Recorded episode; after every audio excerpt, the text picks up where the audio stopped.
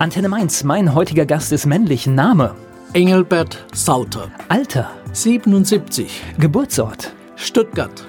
Darf ich noch nach Beruf fragen? Ja, bitte. Es ist etwas kompliziert. Ich bin von Hause aus württembergischer Notar. Ich komme also aus der württembergischen Notarlaufbahn. Habe dann irgendwann gesagt, ich will auch mal was anderes machen. Bin dann mit meinem Freund Heiner Geisler nach Mainz gekommen in die Politik war dann zehn Jahre lang Pressereferent bei Helmut Kohl in der Staatskanzlei.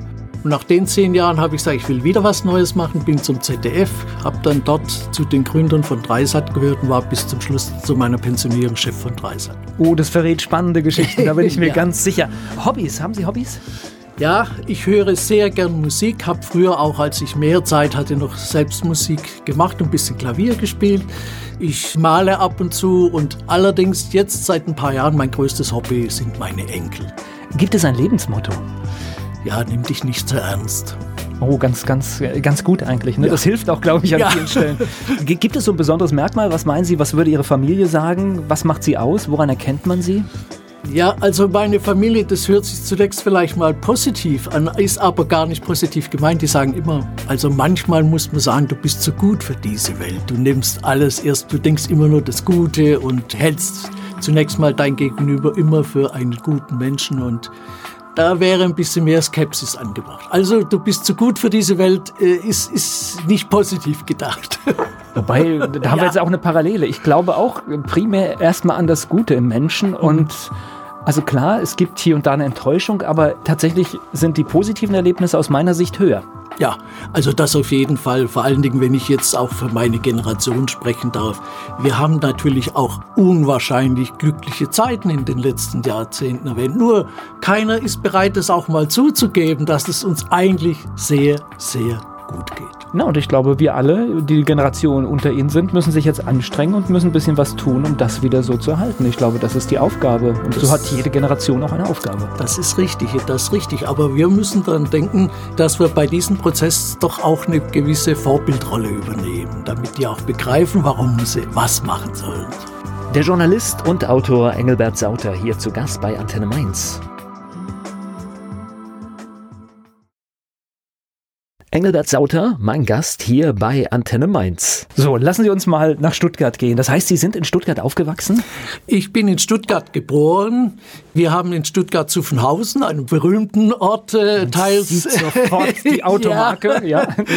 Sind dort allerdings 1944 ausgebombt worden und meine Mutter ist dann mit mir und meinem Bruder nach Rottenburg am Neckar gezogen, wo in ihr Elternhaus. Wir kamen nach Stuttgart, weil mein Vater 19 1936 seine Heimatstadt Rottenburg innerhalb zwölf Stunden verlassen musste äh, durch die Nazis, sonst wäre er in sogenannte Schutzhaft genommen worden. Er war nämlich ein Gegner der Nazis, ein aktiver. Das heißt, Sie bringen jetzt hier schon Kriegserlebnisse. Können Sie sich daran noch erinnern? Ist das bei Ihnen präsent? Ja, also wenn man sagt Kriegserlebnisse, das ist ja ein hochtrabender Begriff, aber ich habe festgestellt, dass man auch als ganz, ganz junger Mensch gibt es bestimmte Extremsituationen, die haben sich bei Ihnen eingebrannt wie, wie ein Foto. Hm. Und das kann man abrufen und dann sieht man äh, dieses Erlebnis wieder. Also ein Erlebnis werde ich nie vergessen, Fliegerangriff und da wurden ja vorher die sogenannten Christbäumchen abgeworfen, damit die Piloten wussten, wo sollen sie ihre Bomben setzen. Wenn ich da mich konzentriert dran denke, sehe ich das noch als Bild vor mir. So gibt's einige Beispiele. Also das hat sich auch in jungen Jahren ganz, ganz, ganz festgebrannt. Welche Auswirkungen äh, hat das? Hat man das in jungen Jahren schon, schon, schon gemerkt? Hat das Einfluss auf das Leben gehabt? Ja, insofern, als man eigentlich groß geworden ist mit dem Gefühl, wir müssen im Gegensatz zu Väter- und Großvätergeneration verdammt aufpassen, dass wir wichtige Elemente wie Freiheit, Toleranz wirklich in unserem eigenen Leben sehr, sehr ernst nehmen, damit wieder was Ähnliches passiert wie das, was unseren Eltern passiert ist. Das heißt, Sie haben im Prinzip ja, das, was wir so als Nachkriegszeit komplett aktiv erlebt, das Wiederauferstehen ja. Deutschlands. Ja. Das haben, haben wir erlebt. Und äh, vor allen Dingen hat man da erlebt, dass man nicht gejammert hat, sondern in Anführungszeichen Notsituationen überlegt hat, was, was kann ich mit eigenen Mitteln machen, damit es trotzdem an der Ecke weitergeht. Das war eine ganz wichtige, ist eine ganz, ganz wichtige Lebenserfahrung. Erzählen Sie mir was über die Schulzeit damals. Naja, also mancher Experte, Bildungsexperte würde da heute den Kopf schütteln. Wir waren natürlich am Anfang relativ große Klassen, aber das hat sich eigentlich hat sich die Schulzeit dadurch ausgezeichnet, dass A auf der einen Seite die Lehrer Respektspersonen waren, und zwar sowohl für die Kinder, das ist ganz wichtig, als auch für die Eltern. Also die Eltern haben nicht, wenn der Lehrer etwas gesagt hat über eine Schule, von vornherein gesagt, der Lehrer spinnt der, und mein, mein Kind ist ganz anders, ist viel besser. Nein, Eltern und Kinder haben Lehrer als Autoritäten wahrgenommen. Das war für mich das Entscheidende, wenn ich auf die Grundschulzeit zurückblicke.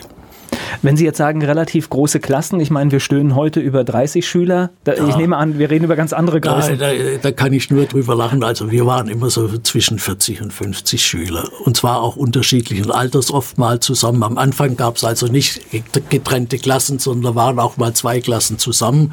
Aber das war eben 45, äh, 6, wann bin ich in die Schule gekommen? 47 da war das halt noch so. Da hat man ja sich einfach einrichten müssen. Ich spreche gleich weiter mit Engelbert Sauter hier bei Antenne Mainz.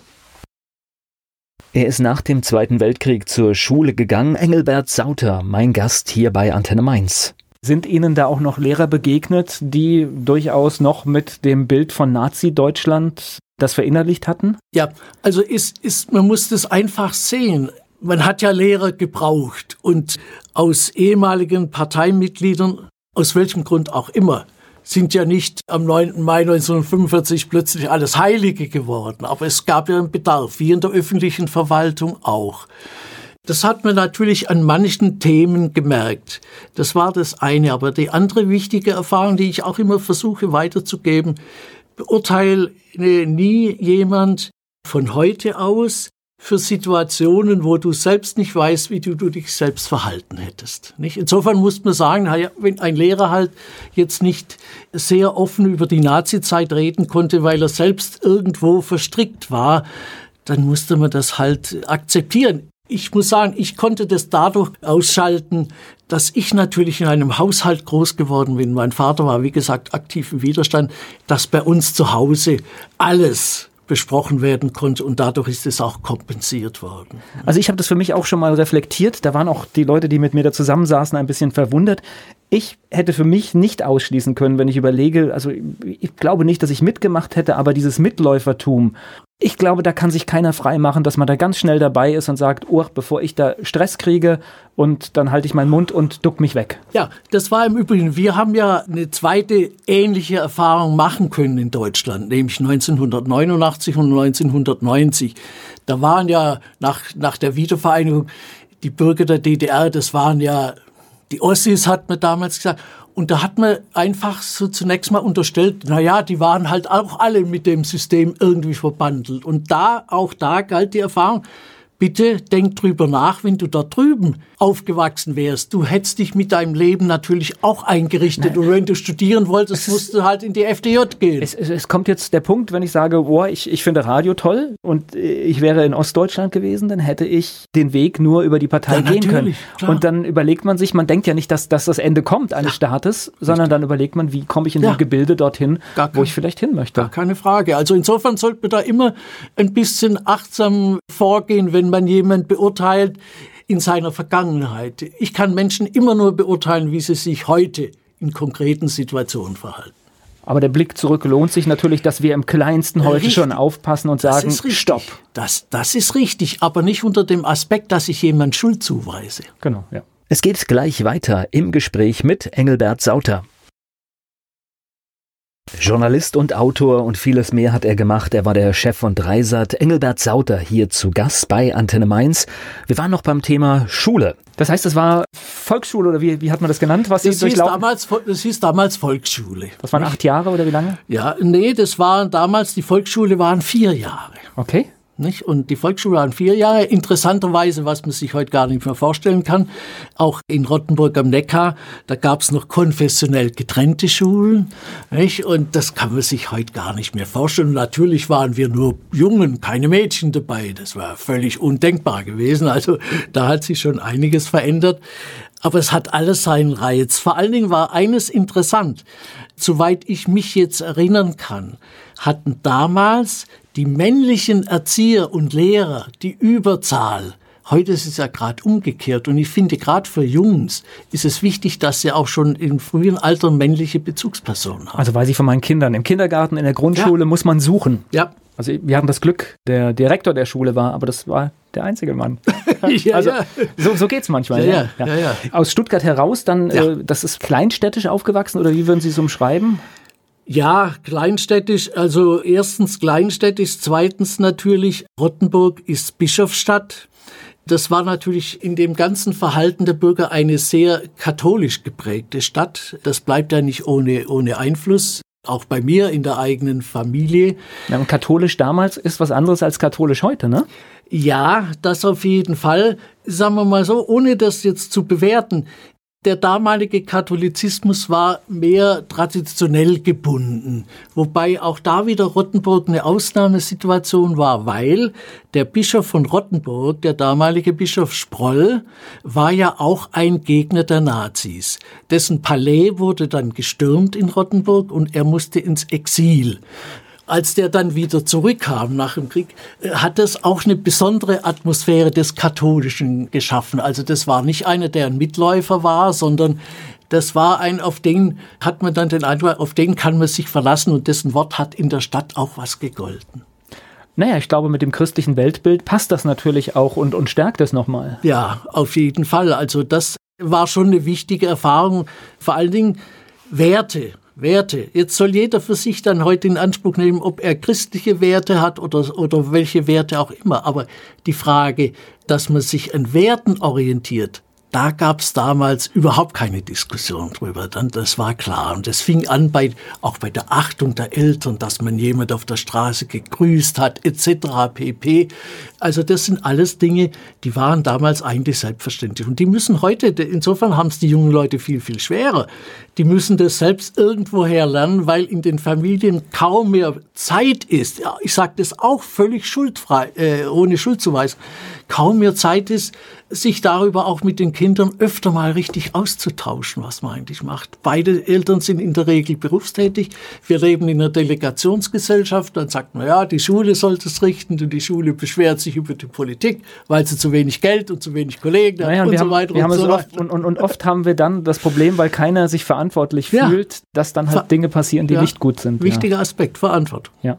Volksschule, was kam danach? Wie ging es weiter bei Ihnen? Nach der Volksschule kam das Gymnasium. Das hieß damals bei uns in Rottenburg noch Pro-Gymnasium, weil das, als ich ins Gymnasium gekommen bin, nur bis zur mittleren Reife führte. Also es war kein Vollgymnasium, es war ein sogenanntes Pro-Gymnasium. Und interessanterweise war diese Schule dadurch geprägt, dass direkt neben der, der Schule ein Internat war, ein katholisches Internat. Und wir hatten dann in den Klassen sozusagen ein Mischverhältnis von eins zu eins etwa. Also nicht nur Rottenburger, sondern da kamen im Grunde aus dem, aus dem ganzen Ländle, kamen da irgendwelche, Fremde? Ja, ja, die, die im Internat waren. Und das blieb natürlich auch nicht ohne Auswirkungen auf die Entwicklung des Sozialen in diesen, in diesen Jahren. Nicht? Okay. War nicht so nur im eigenen Saft der Stadt, sondern da war auch ein paar andere dran, die auch andere Erfahrungen mitgebracht haben. Nicht aus der Schwäbischen Alb, die haben gesagt, ja, bei uns ist immer richtig Winter, eisekalt und, und, und, und während bei uns am Neckar im Grunde immer so relativ mildes Klima war und so. Also nur ganz eine Kleinigkeit. Ich, ich überlege nur gerade, warum Gab es einen Grund, warum das nur bis zur mittleren Reife gegangen ist? Weil normalerweise, wenn ich aufs Gymnasium gehe, dann strebe ich ja das Abitur an. Das heißt, ich strebe ja den, äh, den Abschluss an. Ja, das muss man so sehen. Die Bildungslandschaft wurde ja auch neu, neu aufgebaut. Wird sie das nicht heute noch? Ja, natürlich, das wird sie immer, weil äh, und ich frage mich immer, wieso die Experten alles so gut wissen und sagen, das alte System war schlecht. Wo haben die dann ihr Wissen her? Frage ich mich immer. Nein, und vor dem Krieg gab es halt in Rottenburg kein ganz äh, Gymnasium, sondern da war die nächste größere Stadt Tübingen. Da ist man dann aufs Gymnasium gegangen. Und so wurde das nach dem Krieg halt langsam aufgebaut und man hat mal angefangen mit einem sogenannten Pro-Gymnasium, das zur mittleren Reife. Es wurde dann aber schrittweise weiter okay. ausgebaut. Okay. Volker Pietsch im Gespräch mit Engelbert Sauter hier bei Antenne Mainz. Ich spreche mit Engelbert Sauter hier bei Antenne Mainz. Wir hängen immer noch so ein bisschen in der Schulzeit. Wie ging es denn bei Ihnen überhaupt mit der Schule weiter? Bei mir ging es damals nur in Anführungszeichen bis zur mittleren Reife. Und zwar aus folgendem Grund es gab damals, gibt's heute nicht mehr, im alten Landesteil Württemberg. Baden-Württemberg ist ja das Land, das entstanden ist durch, nach Artikel 29 erst später durch eine Volksabstimmung zusammengelegt worden, zwei Länder.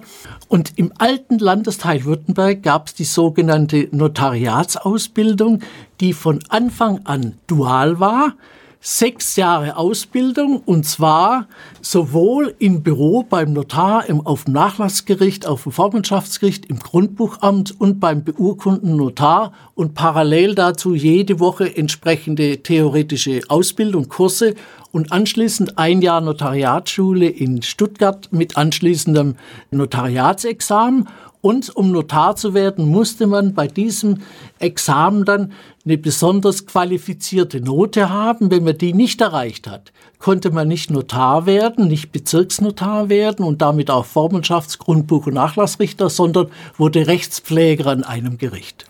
Das ist ja schon eine hochmoderne Ausbildungsform gewesen. Ja, ja, das war damals hoch, äh, hochinteressant, ist aber inzwischen abgeschafft, weil der Föderalismus das nicht mehr ertragen hat, dass es also in so einem kleinen Ländchen Württemberg Notare gibt, die dieselben Funktionen ausüben wie in anderen Bundesländern studierte Juristen, also die, die ein normales äh, Jurastudium gemacht haben. Das ist schon schwer manchmal sowas zu ertragen. Ja, das ja, ist, das ist äh, aber ich bin dazugekommen, weil, weil der damalige Ministerpräsident Gebhard Müller, der spätere Präsident des Bundesverfassungsgerichtes, äh, der war ein alter Freund meines Vaters aus den Nazi-Zeiten und der hat mir gesagt, also wenn dein Sohn was Gescheites machen soll, lass ihn zum Notar machen, das ist ein toller Beruf.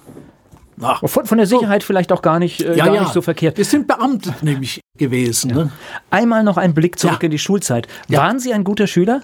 Nein. Nein. Kurze, klare Antwort. Nein, ich war kein guter Schüler. Das hat aber etwas damit zu tun, ohne überheblich zu sein.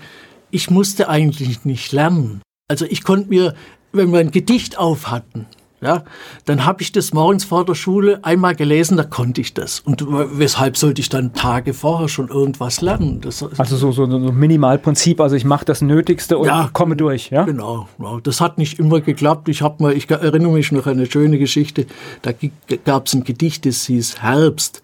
Ägid bläst in des Herbstes Horn die Beere, brannt am Brombeerdorn. Der Apfel fällt nicht weit vom Stamm, habe ich dann gesagt. Aber das müsste heißen, der Apfel fällt mit leisem Laut. Und da hat man dann gemerkt, dass es doch zu wenig war. Naja, aber für, für, für nur kurz gelernt ist es aber noch ganz schön gut hier. Ja. ja. Es geht gleich weiter im Gespräch mit Engelbert Sauter. Journalist, Autor kann man heute sagen, er hat aber viele andere Dinge auch gemacht. Darüber spreche ich jetzt mit Engelbert Sauter hier bei Antenne Mainz. So, Notar, das hätte ja auch eine, eine Laufbahn werden können fürs Leben. Was ist passiert? Ja, also es ist, es ist zweierlei passiert. Das erste, ich habe relativ früh als Notarvertreter eine Art Dienstaufsichtsbeschwerde bekommen. Und zwar, ich hatte einen Fall zu bearbeiten, einen Nachlassfall. Da war einer der Beteiligten, hat im Elsass gewohnt. Ja, und was habe ich gemacht? Ich ins Telefon, habe im Elsass angerufen und gesagt, ich brauche die und die Urkunde. Nach zwei Tagen hatte ich die. Und da kam der dienstaufsichtsführende Notar dahinter und gesagt, also lieber junger Mann, das können Sie so nicht machen. Das muss über mich als Dienstaufsichtsführender an den Amtsgerichtspräsidenten, dann übers Oberlandesgericht an das Justizministerium, ins Auswärtige Amt und auf der anderen Seite wieder zurück. Da habe ich gesagt, ja, aber da hätte ich dann ein halbes Jahr auf die Urkunde gewartet. Aber auf jeden Fall, ich habe ein Vermerk gekriegt. Da habe ich gesagt, also musste doch noch mal drüber nachdenken, ob das... Ich, ich bin schon raus. Ob das das Richtige ist. Und das Zweite war, Wie gesagt, ich bin in einem sehr politischen, sehr politischen Familie aufgewachsen, war dann auch sehr früh politisch tätig, war äh, Stadtjugendvorsitzender des Stadtjugendrings und, und, und, und der Jungen Union und habe dann für den Heiner Geißler, der damals bei uns im Wahlkreis Tübingen-Reutlingen kandidiert hat, den Wahlkampf gemacht, weil ich den kannte aus dem Landesvorstand der Jungen Union. Also ich war auch sehr äh, politisiert. Dann war ich zwischendurch noch in meiner Notariatszeit mal für ein paar Monate abgeordnet ins Bundeskanzleramt, um da so ein bisschen zu schnuppern, was da so läuft. Und dann, als ich das Angebot gekriegt habe, nach Rheinland-Pfalz zu kommen, als Heiner Geißler dort Minister wurde, habe ich gesagt, ja, also das wäre doch mal auch was. Könnte, könnte dich interessieren, das versuche ich mal. Das war etwa in welcher Zeit? Das war 1967. Okay, also durchaus eine, eine, auch eine spannende und bewegte Zeit. Ja, ja, ja auf jeden Fall, auf jeden Fall. Ich habe dann ja, also am, am 19. Mai 69 wurde Helmut Kohl zum Ministerpräsidenten gewählt und ich bin dann am gleichen Tag mit in die Staatskanzlei gegangen. Und das war natürlich die Zeit NATO-Doppelbeschluss, Ostverträge, die ganzen Terrorphasen mit Schleier etc. etc.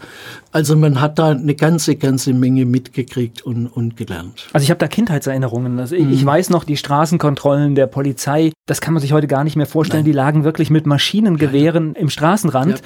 und man hat es gesehen. Und äh, ich kann mich an diese Bilder noch sehr, sehr erinnern. Und das war schon so, so eine Bedrohungslage, die da war. Ja, ja, das war schon eine Bedrohungslage und vor allen Dingen auch eine Lage, die völlig neue Fragen aufgeworfen hat. Man muss ja sehen, die Bundesrepublik war noch relativ jung. Und wenn dann plötzlich so eine Grundsatzfrage auftaucht, wie weit darf sich der Staat auf jemand einlassen? Das war ja im Fall Schleier. So die Frage, kann man den Erpresser nachgeben? Kann man also welche aus dem äh, Gefängnis entlassen, um ein anderes Leben zu retten? Das waren plötzlich ganz neue Fragen, die die das, was so schön in der Verfassung stand, plötzlich mit Leben gefüllt hat. Und das hat die Politiker doch sehr, sehr beschäftigt. Also das muss man auch mal zu, um etwas Positives auch über die Politik zu sagen, da passieren oft Dinge, die sehr, sehr anstrengend sind und die in großes Maß sowohl Augenmaß, aber auch Bereitschaft, Verantwortung zu übernehmen beinhaltet. Ich glaube, wir haben auch heute beides. Wir haben sehr wohl Politiker, die diese Verantwortung übernehmen, aber wir haben natürlich auch Leute, die es als Karrierebrett benutzen und auch ein bisschen die Bodenhaftung ja. verloren haben zu dem, was eigentlich in den Köpfen und den Herzen der Menschen los ist. Ja, ich weiß eigentlich in dem Zusammenhang immer darauf hin, für mich gibt es da so eine Art Schlüsselerlebnis. Also Anfang der 70er Jahre, glaube hat der Bundestag beschlossen, dass sich die Abgeordneten wissenschaftliche Assistenten nehmen dürfen, die vom Bundestag bezahlt werden. Und das hat dazu geführt, dass jede Menge von Juristen, Volkswirten, sonstigen Studierenden ohne eigene Berufserfahrung direkt zu den Politikern in die Politik gegangen sind. Und nachher irgendwann diese altgewordenen Abgeordneten gesagt haben, denen muss ich eh den Brief schreiben, abgelöst haben und jetzt in die Zwangslage gekommen sind, dass die alle vier Jahre sozusagen gezwungen waren, wieder zu kandidieren, weil sie kein gesellschaftliches Rückzugsfeld hatten. Die hatten ja noch nie in einem ja. Beruf gearbeitet. Und wenn Sie das sehen, das geht quer durch alle Fraktionen. Und da geht natürlich schon eine gewisse Nähe zum realen Leben, geht da natürlich ja, Vor allem, was ich halt beobachte, dass diese wissenschaftlichen Mitarbeiter nach einer neuen Regierungsbildung auch Fraktionen oder auch manchmal von, von rechts nach links wechseln können. Das ist ein Job. Es ist ein Job, genau. Ja. Und, und ich glaube, Politik sollte immer mehr als ein Job sein und auch im Umfeld der Menschen, die dort arbeiten, sollte es mehr sein. Ja, das gilt für die Politik. Wir haben im Grunde eine parallele Entwicklung auch in der Wirtschaft. Es ist ja so, das Unternehmen wird ja im Wesentlichen nicht mehr vom klassischen Unternehmer betrieben, sondern von Managern, die das auch als Job betreiben, die von heute auf morgen von der Schraubenfabrik zu, zu Zuckerproduzenten ja. wechseln. Das ist was ganz anderes, ein ähnlicher Effekt. Also auch da hat sich was Neues entwickelt, aber die Zeit lässt sich nicht aufhören. Das also insbesondere bei den, bei den großen bei Unternehmen, den großen Unternehmen wo, wo nach Quartalszahlen ja, bewertet wird ja. und nicht einfach mehr, wir machen irgendwas Substanzielles, was ja. auch in 10, 15 Jahren ja, das noch Endprodukt, da ist. Das Endprodukt interessiert fast nicht mehr, sondern weil irgendwelche Beraterfirmen gesagt haben, wenn du schwarze Zahlen schreiben willst, musst du Leute entlassen, musst das so und so und so machen und dann macht man das, weil es ein Job ist. Und wir gucken halt auf drei und sechs Monate und wir gucken nicht auf die lange, lange Bank. Ja. Gleich geht es weiter im Gespräch mit Engelbert Sauter. Er hat gerade ein Buch geschrieben, er war Chef von Dreisat, hat Notar gelernt und vieles mehr. Engelbert Sauter ist hier zu Gast bei Antenne Mainz. Jetzt kommen wir aber noch mal zu dem politischen Teil Ihrer Karriere. Sie haben ja da am Anfang der politischen Karriere von Heiner Geißler und Helmut Kohl waren Sie ganz dicht dran, ne? Ja, das kann man, kann man so sagen. Ja. Konnte man das damals ahnen, was mit Helmut Kohl passiert? Es gibt ja so Menschen, die haben so eine Aura um sich. Ja, also erstens muss ich mal sagen, der Helmut Kohl in der Zeit, das war der beste Chef, den man sich überhaupt vorstellen konnte. Der hat nach außen nicht so, er war, er war kein Mensch der Medien. Das muss man einfach sehen, seine Stärke. Und das haben alle, auch viele Kollegen, journalistische Kollegen immer wieder erzählt, die ein persönliches Gespräch dann mal mit ihm hatten. Man hat es gesehen, denn Helmut Kohl hat ausgezeichnet, erstens, dass er den Willen hatte, Politik zu betreiben und zu gestalten, was er ja mehrfach gezeigt hat. Abschaffung der Konfessionsschulen in Rheinland-Pfalz ein ganz heißes Thema, die erste Verwaltungsreform. Erstens. Zweitens, er hat zugelassen und bewusst sich Leute geholt, von denen alle gesagt haben, die sind ihm intellektuell und auch rhetorisch weit überlegen. Heiner Geißler, Bernhard Vogel zum Beispiel oder später Richard von Weizsäcker, den er in die Politik geholt hat, oder Norbert Blüm. Das sind ja alles Leute, die Helmut Kohl für die Politik geholt und begeistert hat. Das waren zwei Dinge, die ihn ausgezeichnet haben. Das hat man damals so ein bisschen abfällig bezeichnet. Naja, der Kohl ist ein Generalist. Aber es muss ja einer äh, sozusagen, muss vorne äh, sagen, und ich gebe die Richtung vor. Und ihr, meine Leute, die ich für bestimmte Zwecke geholt habe, die ihr da mehr von versteht, ihr sagt mir, wann ich korrigieren muss. Es kann auch ein Vorteil sein, wenn man nicht für Medien geeignet ist, oder? Ja. Weil äh, ich glaube, er ist ja. am Anfang extremst unter dem Radar. Ja, natürlich. Und das war natürlich dann auch der, wo man den Erfolg reinholen kann, weil keiner mit einem rechnet und wenn man dann richtig reagiert. Ja, es war, es war, es war natürlich damals eine politische Sensation, dass ein junger Fraktionsvorsitzender einen alteingesessenen und angesehenen Ministerpräsident, der noch an der Rittersturzkonferenz in Koblenz teilgenommen hat, nämlich Peter Altmaier, insofern entmachtet hatte, dass der Peter Altmaier zwar noch das Kabinett bilden konnte, in Anführungszeichen, und dem Vorstand und Ministerpräsident werden konnte. Aber wer seine Fachminister wurden, das hat der Fraktionsvorsitzende bestimmt, nämlich Heiner Geißler, Bernd Vogel, Johann Wilhelm Gattung etc. etc. Das okay. war schon spannend. Also strategisch auf alle Fälle geschickt, oder? Auf jeden Fall, auf jeden Fall. Wie lange waren Sie in Rheinland-Pfalz in der Politik? Bis 76. Okay. Nee, Entschuldigung, bis, 79, Entschuldigung, bis, bis 1979. 76 ist Helmut Kohl nach Bonn gegangen. Wir haben dann mit, mit ein paar anderen Freunden gesagt, also wir gehen nicht mit nach Bonn, weil man oft erlebt hat, dass sich Leute, die in jungen Jahren in die Politik gingen und dann nach dem kleinen Bonn kamen, sich völlig verändert haben. Das waren natürlich dort die Kings und so weiter. Und wir haben gesagt, wir wollen uns nicht ändern. Wir wollen bleiben, was wir sind. Und es, es war ja auch, glaube ich, eine, eine Unsicherheit da, also ob das tatsächlich auch so funktioniert, das weil für eine Karriereplanung muss man ja auch an den Kandidaten so 100 Prozent glauben und sagen, der rockt das. Ja, ja. Und ich glaube, da waren sich viele schon unsicher. Ja, es gab mal einen Fakt, es gab einen Faktor, der sehr für, für die weitere Laufbahn von Kohl gesprochen hat. Das war, dass er, obwohl von vornherein klar war, dass es aussichtslos ist, damals auf dem Parteitag in Saarbrücken gegen den Rainer Barzel als Vorsitzender angetreten ist. Da hat er zwar verloren, und andere Protagonisten wie Gerhard Stoltenberg zum Beispiel, denen auch nachgesagt wird, sie wollen eigentlich ganz nach vorne die Nummer eins werden, denen war das damals nicht geheuer. Die wollten nicht in die Kampfkandidatur, die sie verlieren konnten. Und das war der wichtigste Baustein für Helmut Kohls weitere Karriere.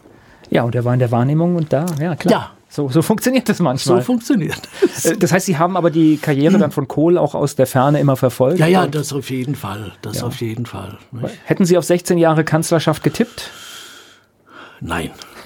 Das war Gut, es sah ja auch mittendrin nicht so aus. Das war am Anfang ja gar nicht vorstellbar, nicht? Dass, dass sowas so lang funktionieren kann. Und ich meine, der Helmut Kohl hat natürlich das Riesenglück gehabt, dass damals die Mauer aufging. Nicht? Und das war ja eine ganz verrückte Geschichte auf dem Parteitag in Bremen.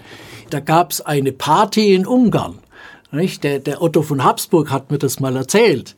Die hat seine Tochter, die auch im Europäischen Parlament organisiert. Und im Zuge dieser Party wurde dort an der ungarisch-österreichischen Grenze der Zaun eingerissen. Und damit ging eigentlich die Welle in den Westen los. Und der ungarische Ministerpräsident damals hat dann Helmut Kohl auf dem Parteitag in Bremen, wo es ja darum ging, den Kohl abzusägen, dem mitgeteilt, dass sich da was bewegt. Und das hat ihn eigentlich gerettet. Wie würden Sie ihn einschätzen als Mensch, wie Sie ihn erlebt haben? Also ich kann menschlich zu ihm nur das Beste sagen. Also äh, gegenüber seinen Mitarbeitern, er hat viel verlangt, aber er hat nicht mehr verlangt, als er sich selbst abverlangt hat. Also wenn man abends spät nach Hause kam, wenn man mal gefeiert hat oder sonst was, es war klar, am anderen Morgen um sieben waren wir spätestens da. Sowohl er wie auch wir, seine Mitarbeiter. Es war, das war ganz klar. Also da muss ich sagen, das Erste, das Zweite, er war auch absolut ehrlich. Also er hätte nie in die eigene Tasche gewirtschaftet. Das war ja damals auch so ein Slogan, naja, der Helmut Kohl wird immer wieder gewählt, weil die Leute von dem auch einen Gebrauchtwagen kaufen würden. Das ist eigentlich, ja, so hieß es damals, so ist da argumentiert worden. Das ist schon, dass das nachher äh, so, so tragische Züge an, anging, das war eine Geschichte, die wahrscheinlich auch daher kommt, wenn man 16 Jahre ein solches Amt hat, das sieht man anderen Ämtern auch, wird natürlich die Zahl derjenigen, die dem betreffenden oben schwebenden wirklich die, die, die Wahrheit sagen, immer kleiner wird. Ja. Und äh, da kommt man manchmal in Situationen rein. Engelbert Sauter hier zu Gast bei Antenne Mainz. Über 16 Jahre Helmut Kohl Kanzlerschaft habe ich gerade mit meinem Gast gesprochen. Engelbert Sauter ist hier zu Gast bei Antenne Mainz. Als langjähriger politischer Beobachter hat es Angela Merkel jetzt besser gemacht mit dem Ausstieg? Auf jeden Fall, für meine Begriffe hat sie auch noch einen günstigen Zeitpunkt erwünscht, weil es ist ja interessant, ihr, ihr, ihr, ihr Renommee, ihr Standing in Europa ist im Grunde jetzt nicht schwächer geworden, sondern ist jetzt wieder stärker, seit sie sich von diesem Fonds für sie jetzt befreit hat, in Anführungszeichen. Ja, ich habe auch den Eindruck, wenn sie jetzt die Koalition zusammenhält, dass sie echt die Chance hat, besser ja, rauszugehen. Also, und zwar tatsächlich mit dem Bild, dass man sagt, okay, 16 ja, Jahre ja. und einen guten Ausstieg. Ja, also ich glaube schon, dass es, dass es insofern jetzt richtig gemacht hat. Wenn man jemanden persönlich kennt, den, den Niedergang von Helmut Kohl, das schaut man dann auch mit anderen Augen an, oder?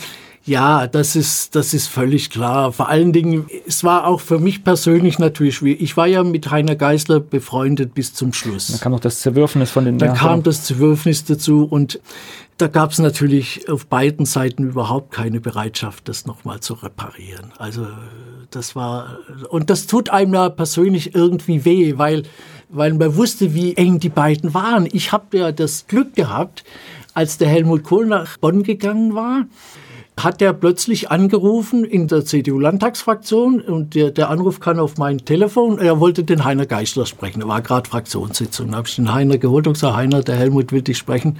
Und dann war das das Telefonat, wo der Helmut Kohl gesagt hat, Heiner, Minister hin, Minister her, du musst nach Bonn kommen, du wirst mein Generalsekretär, ich brauche dich. Also wenn man auf diesem Hintergrund dann zu erleben, wie nachher sowas unversöhnlich auseinandergeht, das lässt einen nicht kalt. Vor allen Dingen mit der Lebensleistung, ja. die auch dahinter steckt. Die beiden haben ja, ja. Äh, da kann man jetzt politisch zustehen, wie Gar man möchte, aber sie haben ja was erreicht. Gar kein Thema. Ja. Gar kein Thema. Aber vielleicht, wenn man so einen Einblick in die Politik hat, ist es auch ein guter Grund, irgendwann auszusteigen, oder? Ja, also ich bin ja ein Anhänger der These, dass ich sage, man sollte politische höchste Ämter ähnlich wie in Amerika die Präsidentschaft nur, nur einmal eine Wiederwahl zulassen.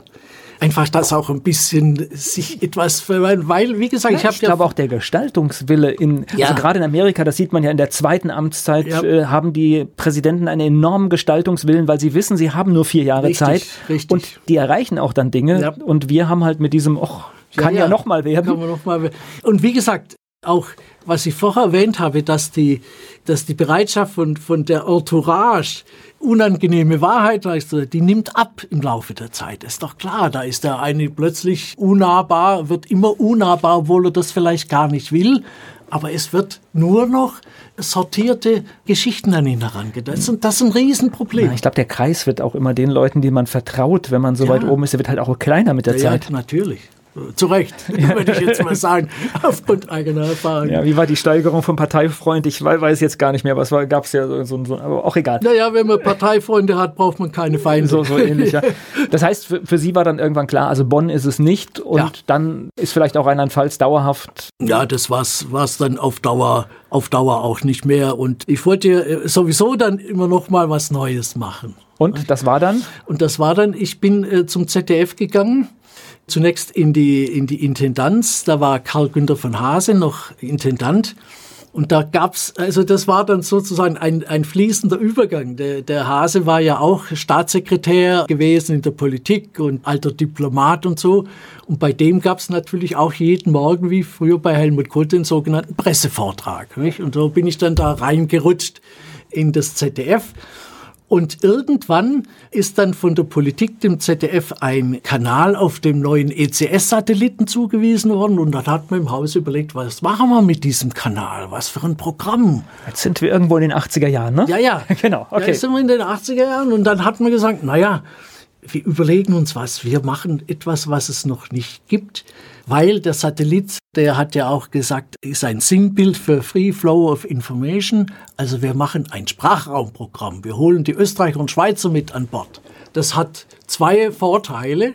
Zum einen brauchen wir sprachlich nicht groß unternehmen und zum anderen haben natürlich sowohl Österreich als auch die Schweiz haben eigene Programme, die in Deutschland noch niemand gesehen hat und es erleichtert am Anfang die Programmaufwendungen.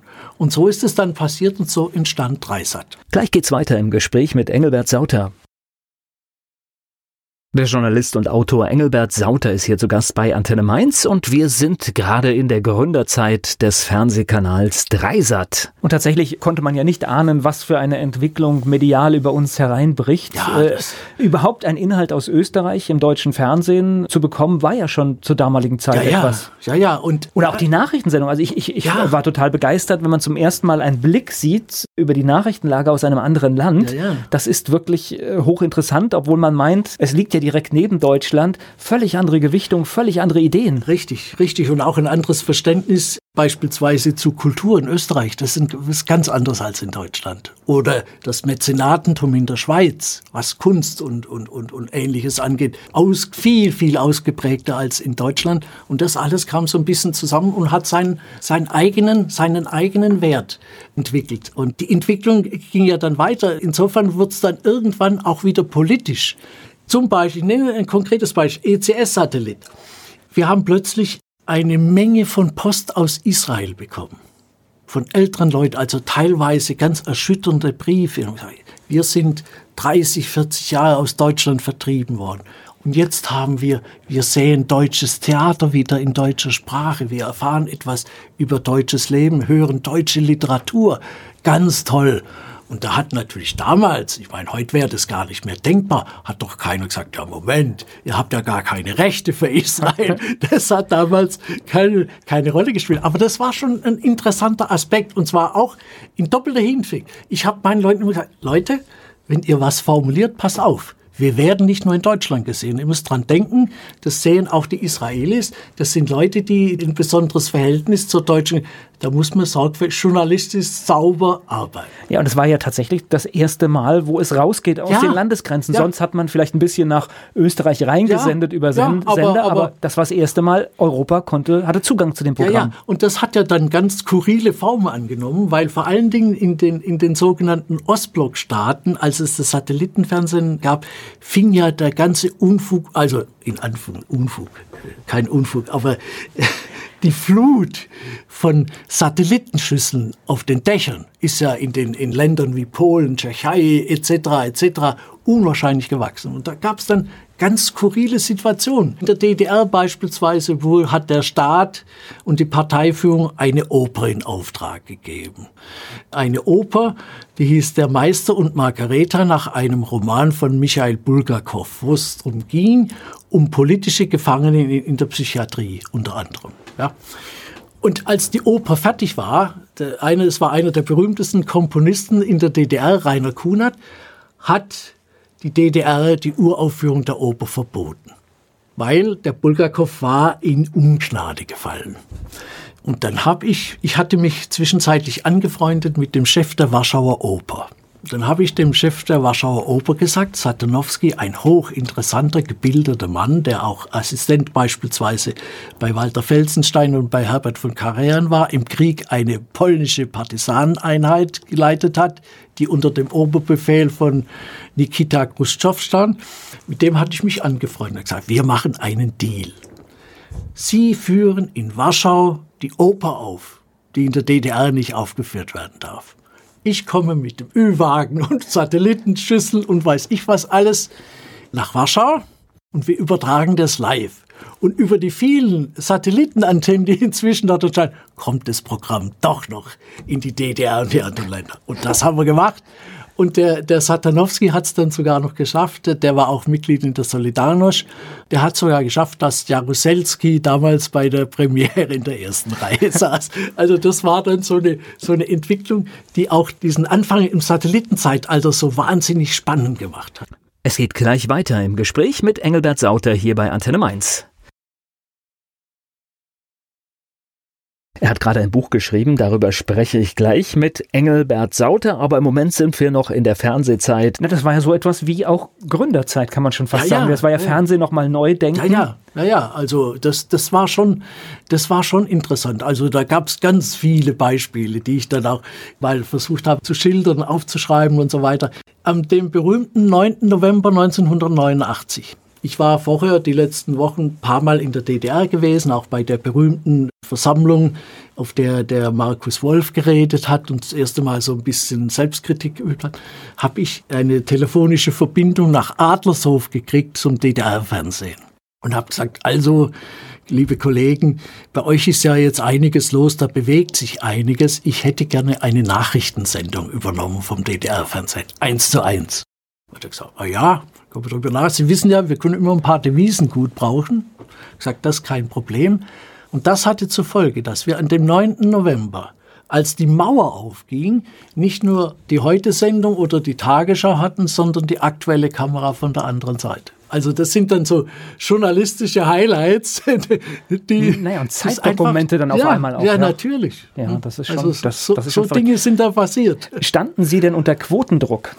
Nein. Das ist schön, ne? Nein, Gott sei Dank nicht. Das heißt im Prinzip, ich glaube immer, wenn man mit Kultur arbeitet, ist das auch wichtig. Das heißt, Sie mussten sich keine Gedanken machen, was nehme ich in das Programm, ja. sondern Sie durften auch etwas nehmen, was seinen Anspruch hat. Richtig. Und wenn es dann halt nur 100.000 gesehen haben, war das okay. Ja, das, das, war okay. Also da muss, muss man sagen, das haben die damaligen Intendanten, der Dieter Stolte und dann, dann anschließend auch Marco Schächter, da gab es da nie ein Problem und auch im Fernsehrat nicht. Die haben einfach erkannt, es ist wichtig, dass sich ein nationaler Sender wie das ZDF auch positioniert auf einem Feld, das ansonsten aus Wettbewerbsgründen immer mehr äh, vernachlässigt wurde in den, Mutter, in den Mutteranstalten. Nicht? Und ja. äh, später ist es dann ja noch gelungen, dass die ARD auch ins Konsortium von Dreisat kam. Und das hat dann das Ganze noch abgerundet und hat dann dadurch auch ermöglicht, dass wir das tägliche Kulturmagazin ins Leben rufen konnten.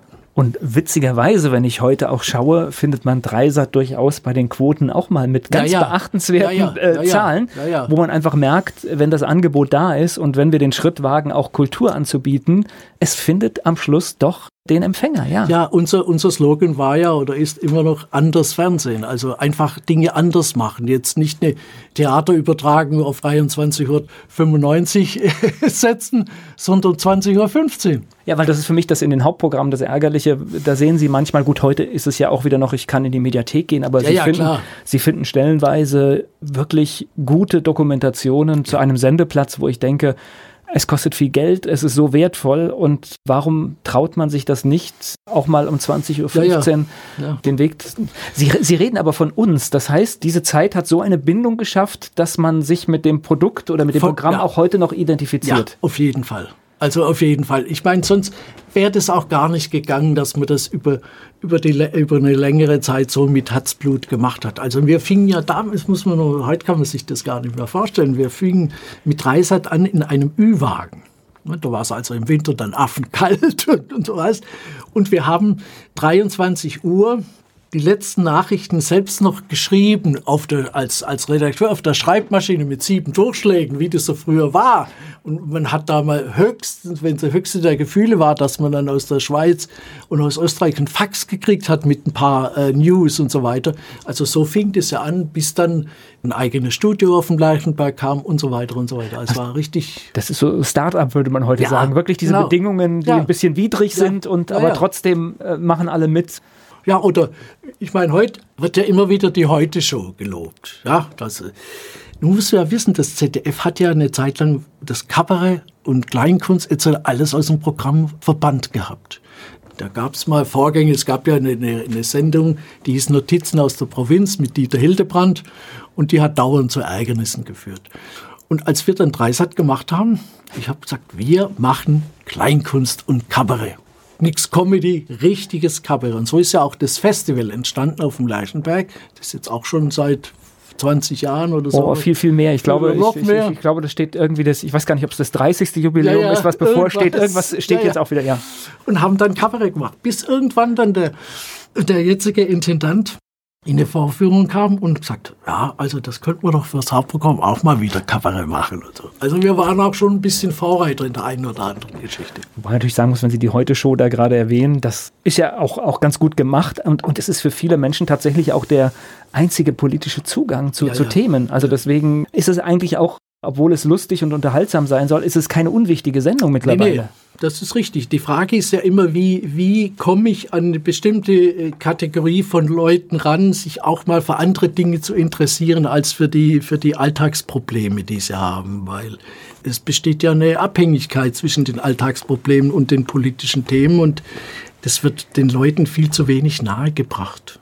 Ich spreche gleich weiter mit Engelbert Sauter hier bei Antenne Mainz.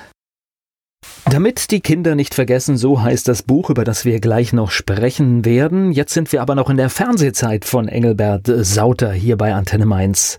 Sie waren wie lange bei Dreisat? Wahrscheinlich bis zum Eintritt äh, des Rentenalters, oder? Ich bin, ja, bis 2007. 2007 bin ich pensioniert worden. Und war die Trennung schwer? Jein. Also ich muss sagen, ich, ich hatte ähm, natürlich den riesen Vorteil, ich habe im Dezember 2007 aufgehört. Am 1. Dezember war, also 30. November war mein letzter Arbeitstag 2007 und am 10. Mai 2007 kam mein erster Enkel auf die Welt. Okay, das hat gepasst. Das hat natürlich total gepasst und insofern habe ich eigentlich auch keine Probleme gehabt, zumal ich dann aber auch für mich gesagt habe, was, ganz, was ich jedem empfehlen kann. Wenn man dann irgendwo an leitender Position war und es ist Schluss, dann muss man sich auch irgendwie auch innerlich ein bisschen davon verabschieden. Dauernd dann äh, zu gucken, ach, das hätte man vielleicht anders machen, da macht man sich ja das Leben selbst schwer. Das habe ich auch relativ konsequent gemacht. Nee, und Sie haben sich ja andere Aufgaben gesucht und jetzt machen wir mal einen kleinen Sprung. Sie sind auch hier, weil es gibt gerade ein Buch, das Sie geschrieben haben ja. und Sie haben mir im Vorfeld schon im Prinzip, da kommen wir wieder an den Anfang unseres Gespräches, ja. gesagt, äh, erzählen Sie noch mal die Geschichte, wie, wie der Auslöser zu diesem Buch kam, weil das eigentlich ganz spannend ist. Ja, also meine Tochter kam, sie war glaube ich 17, also kurz vor dem Abitur, kam zu mir und gesagt, oh, heute in der Schule, jetzt haben die gesagt, wir sollen uns jemanden suchen, der Nachkriegserlebnisse erzählen kann, das, das sollen wir dokumentieren. Kennst du jemand? Na, ich sage, ja, du wusste gar nicht weit zu und der sitzt vor dir. Ah, dann haben wir uns eine Nacht lang hingesetzt und ich habe dann so Dinge erzählt, also wirklich alltägliche Geschichten und meine Tochter hat immer größere Augen gekriegt, weil sie das gar nicht verstehen konnte, was da so, so alles, alles passiert war. Und so ist dann die Idee gekommen, erstmal diese Kindheitserlebnisse zumindest in einer Themenliste mal aufzuschreiben, damit man nicht alles mit zunehmendem Alter wieder alles, alles vergisst. Und da sind dann interessante Sachen draus geworden. Und irgendwann ist mir aber die Idee gekommen, hm, du hast ja in deinem späteren beruflichen Leben so viele interessante Leute getroffen, sodass äh, es vielleicht nahelege, diese Erfahrung mit den eigenen Kindheitserfahrungen irgendwie zu vermischen und zusammenzubringen und daraus mal was Neues als Buch entstehen zu lassen. Vielleicht mal eine kleine Geschichte, wenn Sie, damit ja, man das gerne. unterstreichen ja. kann. Im April 1945 sind die Franzosen in Rottenburg am Neckar einmarschiert. Und wir waren im Keller. Und als die Knallerei zu Ende war, ist man natürlich raus aus dem Keller. Und ich komme raus und dachte, ich traue meinen Augen nicht. Da saßen lauter schwarze Männer auf den Bürgersteigen. Ich habe gesagt, die sind alle ins Tintenfass gefallen, weil meine Großmutter hat mir immer die Bilderbogen vorgelegt vom Struppelpeter, wo auch die Geschichte ist, der ins Tintenfass fällt und alle Kinder rennen ihm her. Das waren marokkanische Soldaten, die für die Franzosen gekämpft haben. So, das war das erste Erlebnis. Und ich versuche jetzt in meinem Buch Folgendes zu machen. Ich habe nämlich ein paar Jahre später in Tübingen einen jungen Südafrikaner kennengelernt. Und der auch so aussah wie einer, der ins Tintenfass gefallen war. Und der hat dort promoviert, hat Germanistik studiert und so weiter. Und wir haben sehr viel gemeinsam gemacht, auch politisch damals schon. Und der ist dann irgendwann zurück nach Südafrika. Und dann ist plötzlich die Verbindung abgebrochen. Und als der Nelson Mandela zum Präsidenten gewählt wurde in Südafrika, saß einer im Fernsehstudio und hat diese Geschichte, die Intronisation von Mandela, kommentiert. Und da habe ich gesagt, den kenne ich. Das ist doch der, der Neville Alexander. Dann habe ich angerufen dort und äh, der hat sich sofort erinnert und hat dann gesagt, naja, wir hatten keinen Kontakt mehr. Ich war zehn Jahre lang mit Nelson Mandela auf Robben Island im Gefängnis. Und dann habe ich dem gesagt, also sofort nach Berlin in meine Sendung Begegnung, da, darüber müssen wir unbedingt reden. Und so versuche ich also äh, das eine oder andere miteinander zusammenbringen oder eine andere Geschichte. Die Franzosen, als die einmarschierten, da gab es den sogenannten Volkssturm. Auch dazu gibt es in meinem Buch eine ganz interessante äh, persönliche Geschichte. Aber da ist der Weihbischof von Rottenburg, der nicht vertrieben war, eine Gestalt, der war für mich immer so das Urbild eines Apostels, so groß mit einem Bart und so. Und der ist den Franzosen entgegengegangen und hat erreicht, dass nicht mehr geschossen wurde von den Franzosen, obwohl der Volkssturm auf der anderen Reihe, äh, Neckarseite noch versucht hat, die Stadt zu verteidigen und den Endsieg zu erringen oder was auch immer. Und auf jeden Fall, und die nächste apostelähnliche Figur, die ich getroffen habe, das war auch sehr beeindruckend, das war Lev Kopelev. Den habe ich auch in der Sendung gehabt und den habe ich getroffen in Frankfurt das erste Mal und wir hatten dort ein Zimmer reserviert und der kam in den Raum rein und der Raum war voll. Der hatte eine Aura, unvorstellbar. Also das war so toll und was der mir erzählt hat und das war halt auch spannend und so versuche ich bestimmte Dinge äh, so einander zuzuordnen, damit da so ein kleiner Faden draus wird durch das Buch. Naja, es ist letztendlich die Geschichte eines Lebens, deswegen ja. passt das ja auch. Ja. Und ich, ich höre gerade raus, das ist ja etwas, was ich auch hier erlebe, jeden, jede Woche einen neuen Gast. Sie hatten ja auch eine Sendung und haben ja. immer mit anderen Menschen gesprochen und es macht tatsächlich so reich, wenn man Geschichten von anderen Menschen kennenlernt. Das ist so unglaublich. Hätte mir das jemand vor ein paar Jahren gesagt, was das ausmacht. Erstens vom, vom Netzwerk, was man für Leute kennenlernt, aber auch was man lernt. Es ja. ist so unglaublich. Ja, also es gibt für mich nichts Schöneres als die Begegnung mit Menschen, mit denen man reden kann. Und ich meine, wir sind ja ein Wesen, das auf Kommunikation angelegt ist. Und zwar für meine immer noch auf personale Kommunikation und nicht nur über, über Medien, so wie wir zwei uns jetzt ganz, ganz toll unterhalten. Und ich bin ungeheuer dankbar, dass, ich, dass mir äh, das ermöglicht wurde, in meinem Beruf so viele interessante Leute kennenzulernen also äh, das, das, kann man an sich, das kann man gar nicht aufwiegen, was, was man da alles, was man da alles erleben durfte. Gleich geht es weiter im Gespräch mit Engelbert Sauter hier bei Antenne Mainz. Der Journalist und Autor Engelbert Sauter ist hier zu Gast bei Antenne Mainz. Er hat ein Buch geschrieben, damit die Kinder nicht vergessen. Und was ich jetzt sehr gut finde, ist, dass Sie diese Geschichten durchaus durch Ihr ganzes Leben, aber auch aus dieser Kriegserfahrung aufgeschrieben haben, weil wir sind ja jetzt in der Situation, dass wir langsam in die Zeit kommen, wo wir immer weniger Zeitzeugen ja. haben und ich glaube, das ist eine ganz gefährliche Zeit, denn was ich, ich bin in, in absoluter Friedenszeit. Ich kenne das gar nicht.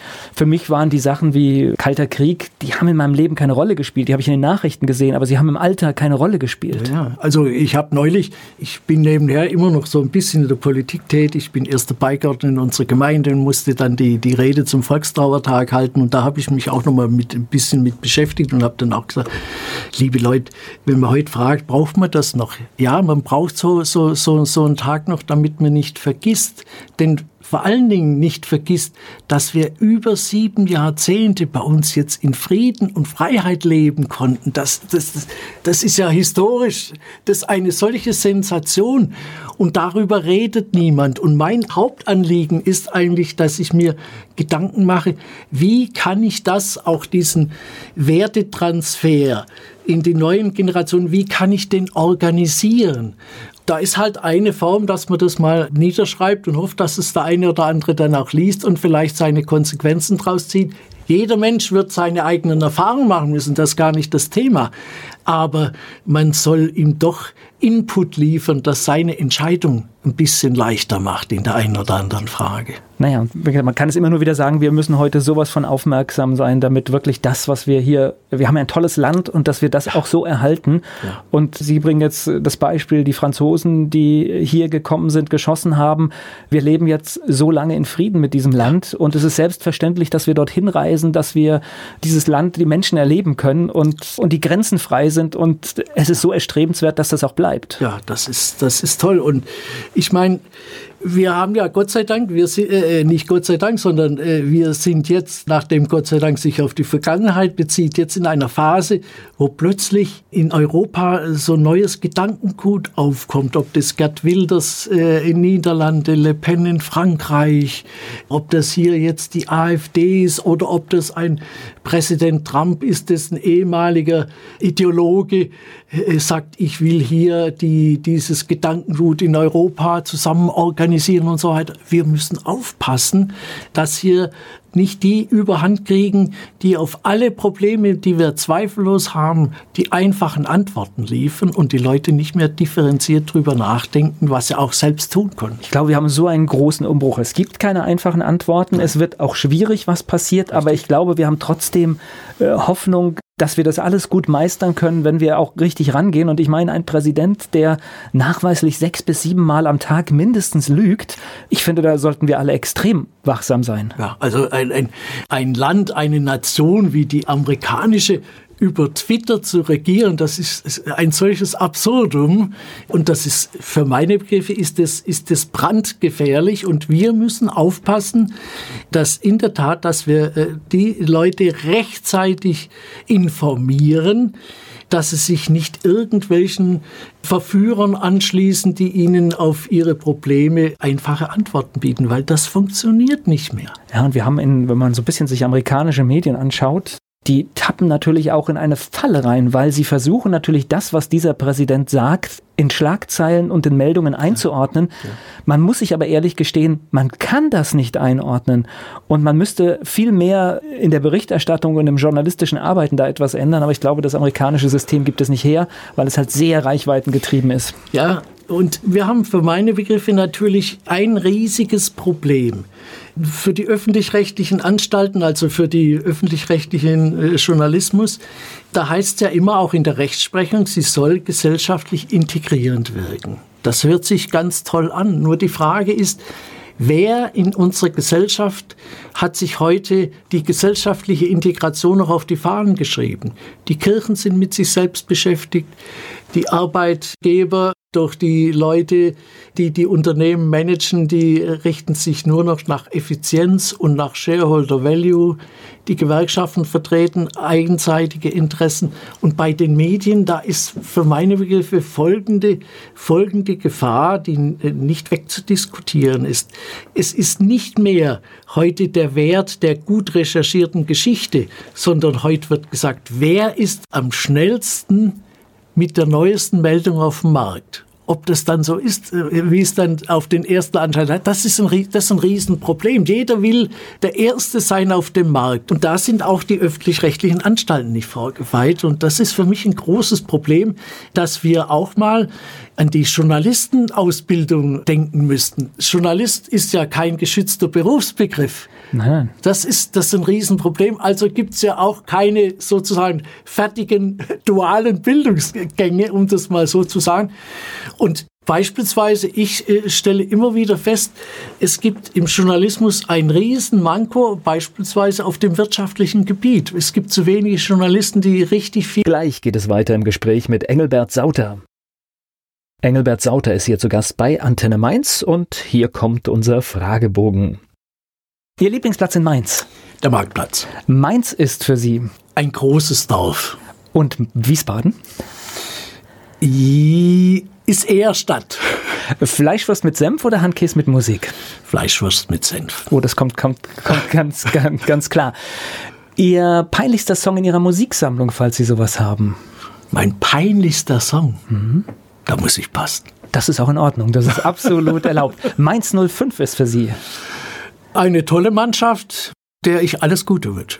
Fastnachtsfan oder Fastnachtsmuffel? Fastnachtsfan. Was meinen Sie, muss ein echter Mainzer mal gemacht haben? Ja, er muss mindestens jedes Jahr auf einer Fastnachtssitzung gewesen sein. Haben Sie einen Spitznamen? Ja, den habe ich, aber den wird wahrscheinlich hier niemand erraten. Möchten Sie auch nicht preisgeben?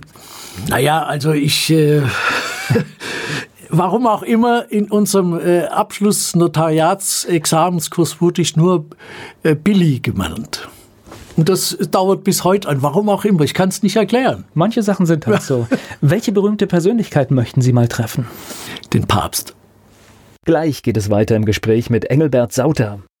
Wir haben gesprochen über das Buch Damit die Kinder nicht vergessen von Engelbert Sauter hier bei Antenne Mainz. Sie lesen wahrscheinlich, deswegen sind die vielen Post-its ja. da drin. Ja. Das heißt, das sind die Marker für Lesungen. Richtig.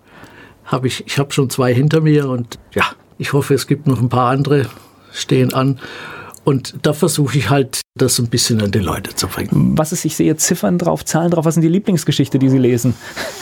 Wenn Sie gerade auf die Ziffern, das, die Ziffer 9, das ist eine sehr schöne Geschichte, die passt eigentlich auch immer wieder zum, zum Abschluss. Wenn es Ihnen recht ist, würde ja. ich dir ganz kurz mal noch zum Schluss vorlesen. Bitte schön, das Mikrofon Oder? ist freigegeben.